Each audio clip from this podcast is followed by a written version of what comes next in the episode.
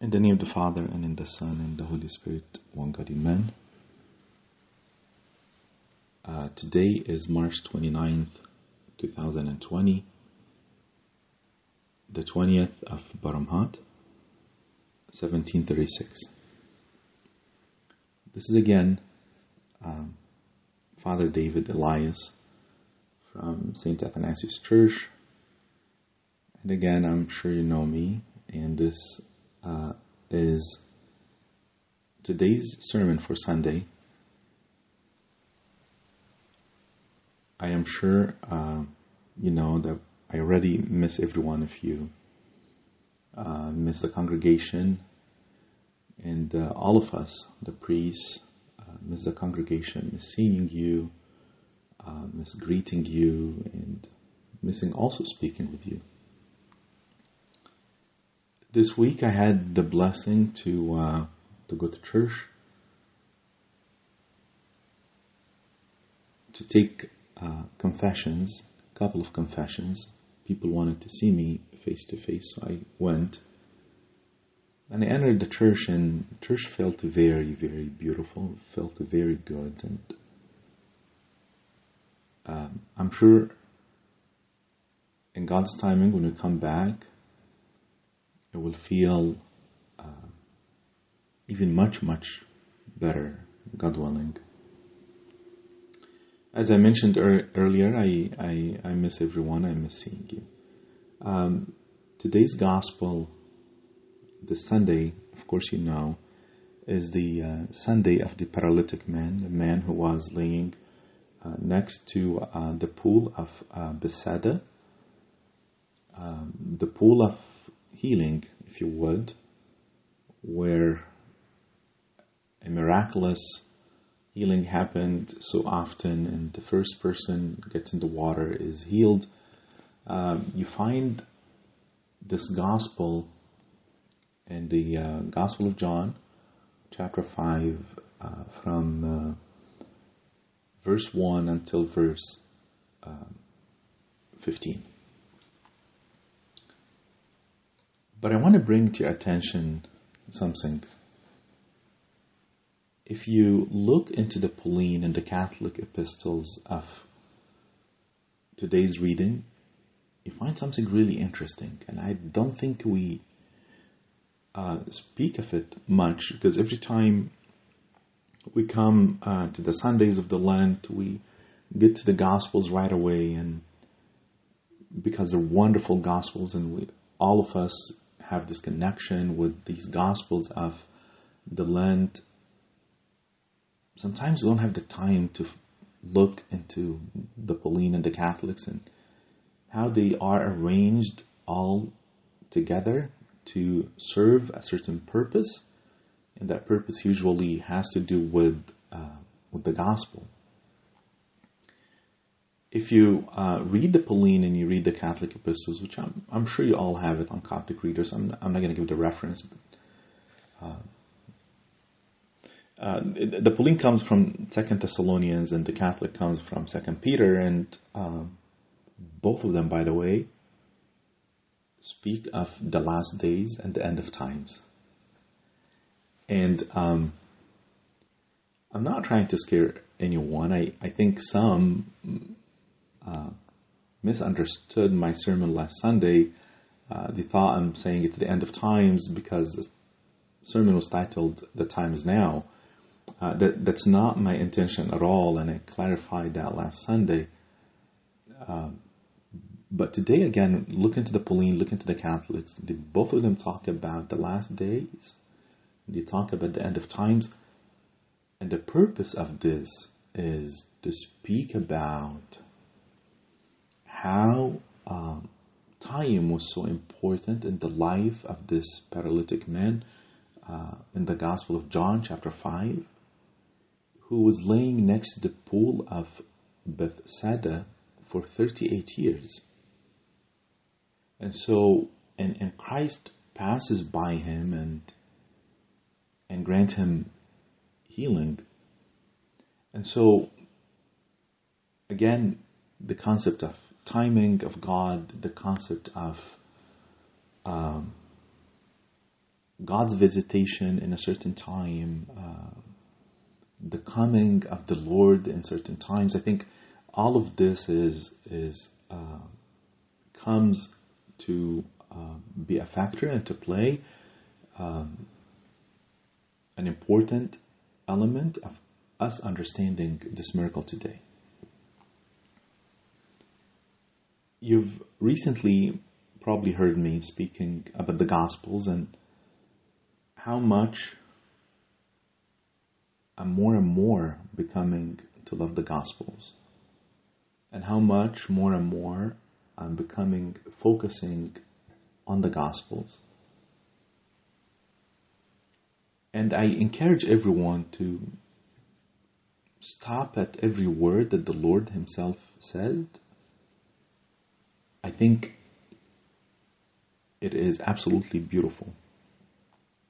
So, without further ado, uh, today, uh, the Lord, with this paralytic man, He told him three sentences in the whole account, in the whole conversation between um, that that has the whole miracle and and I, I, really encourage everyone to go back and, and read the gospel for today because I think you will understand it better. He told the paralytic man three sentences. One, do you want to be made well? That's one. Two, rise, take up your bed and walk. Three, that's after the healing and, and meeting him at uh, the temple. He told him, See, you have been made well. Sin no more, lest a worse thing come upon you. These are the three sentences that the Lord carried with the paralytic man. Now, uh, today I will not focus on do you want to be made well. I'm, I'm leaving that first sentence away, aside, and I want to talk about two things. I want to talk about time for healing and time of love. And um, first point I want to make is that time of healing or time for healing. The Lord passes by uh, this man who's been laying next to the pool for 38 years and he comes to him and as I said, he asks him, of course, you know the story. Do you know, do you want to be made well? And but then after that, the, the Lord tells him, rise, take up your bed and walk. And I'm I'm thinking now, after 38 years, this miracle now would have a completely different meaning in light of the all the circumstances that we're going through I think every healing miracle now has a completely different meaning.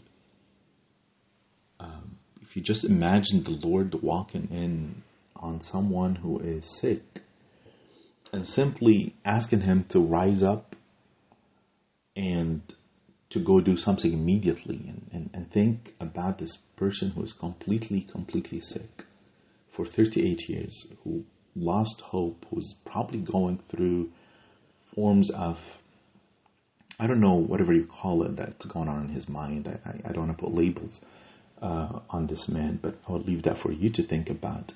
Uh, he passes by him and says, Rise, take up your bed and walk. And I think, again, every healing miracle that the Lord performed now has a different meaning.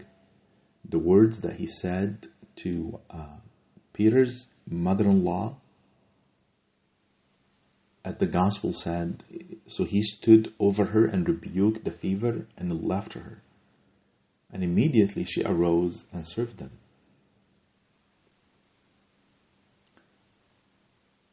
The Lord also, if you remember the man who was brought down from the ceiling, the Lord told him, I say to you, arise, take up your bed, and go to your house.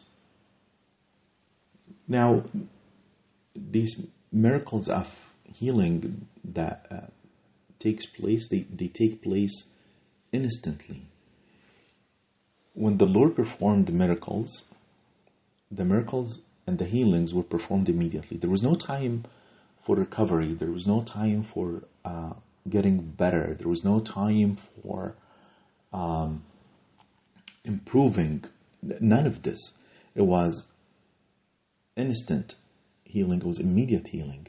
And this is what made these miracles actually miracles. People were healed in the Old Testament. People were, healed uh, by doctors in the time of Jesus. People are still healed in our times now.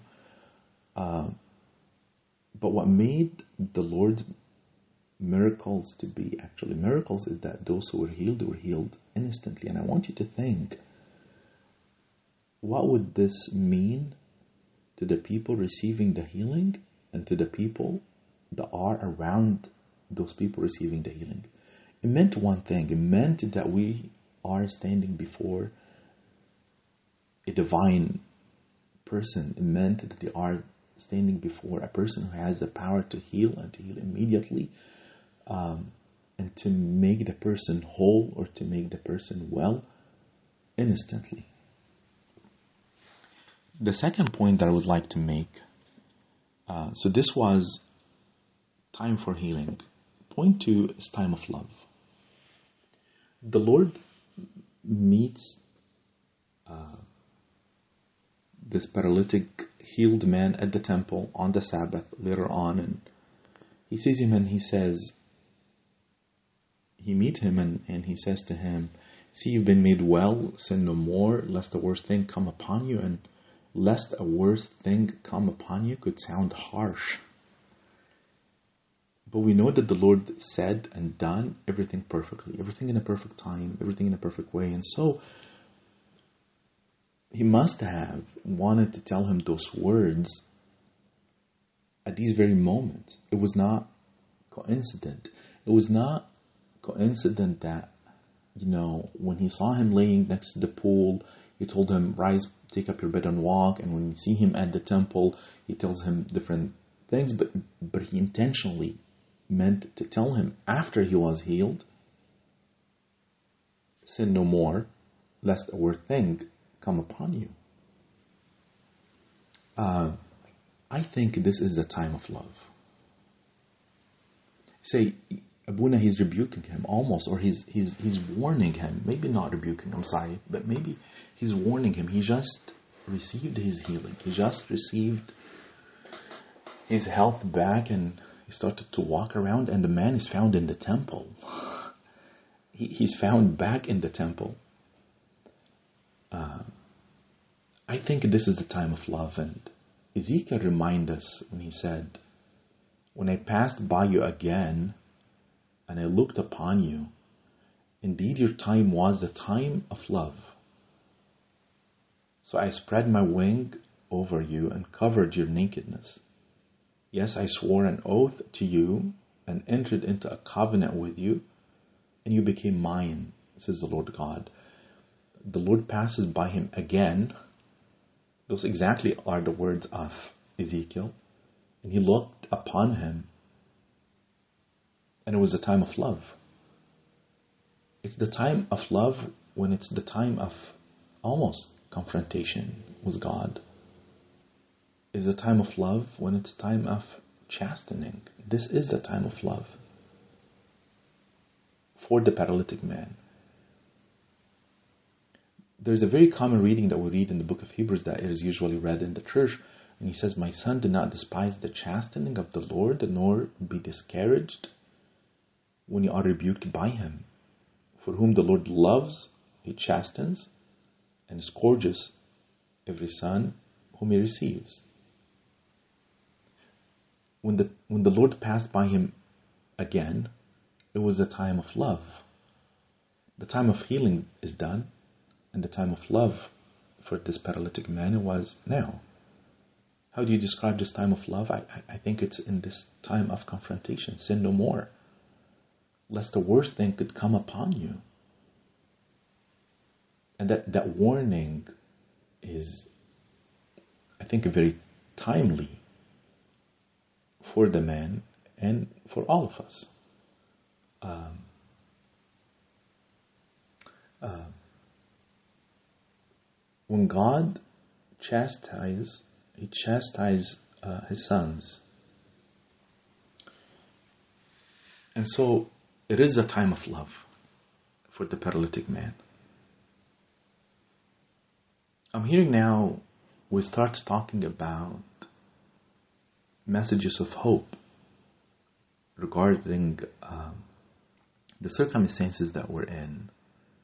And I'm very happy to hear those messages. And they're great. But every message of hope that we have, it ought to rest on repentance. Ought to rest on repentance. Not on anything else. Lest we fall in false hopes. And then we've done ourselves an even worse than in the past. Um, if this man was not a son of Israel, he would not have been maybe left in this time. He would not have been chastised by him when he met him again. And you ought to think that the reason for the cure is the Lord's mercy and grace, not merit, not deserving. He passed by him not because he put up his time, not he put his time 38 years, but he passed by him because God is gracious.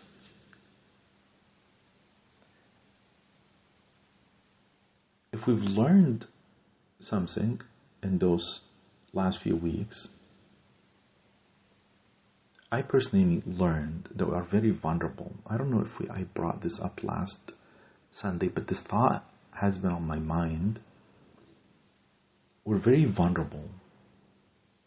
We're very weak.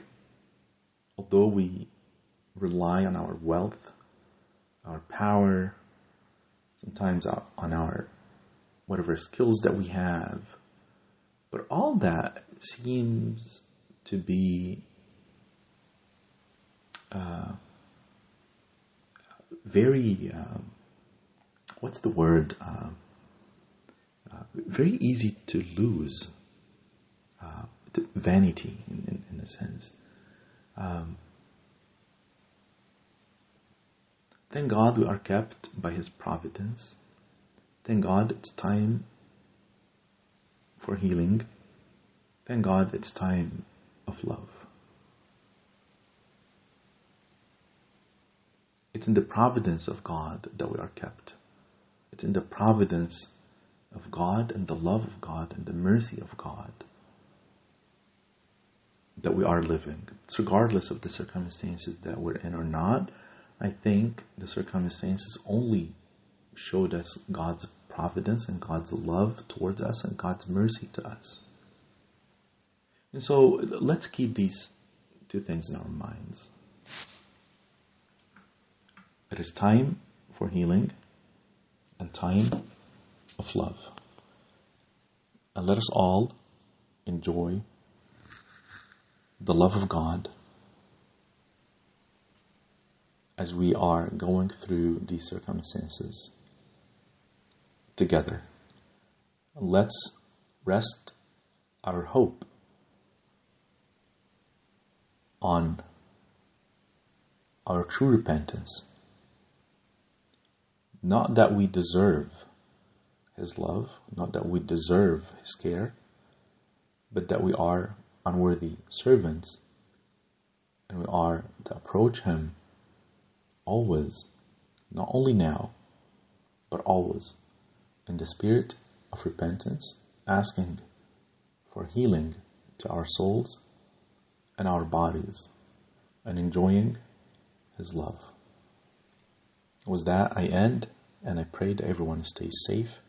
I continue on to pray um, for our government, our medical professionals, our congregation, um, those who are serving our nation,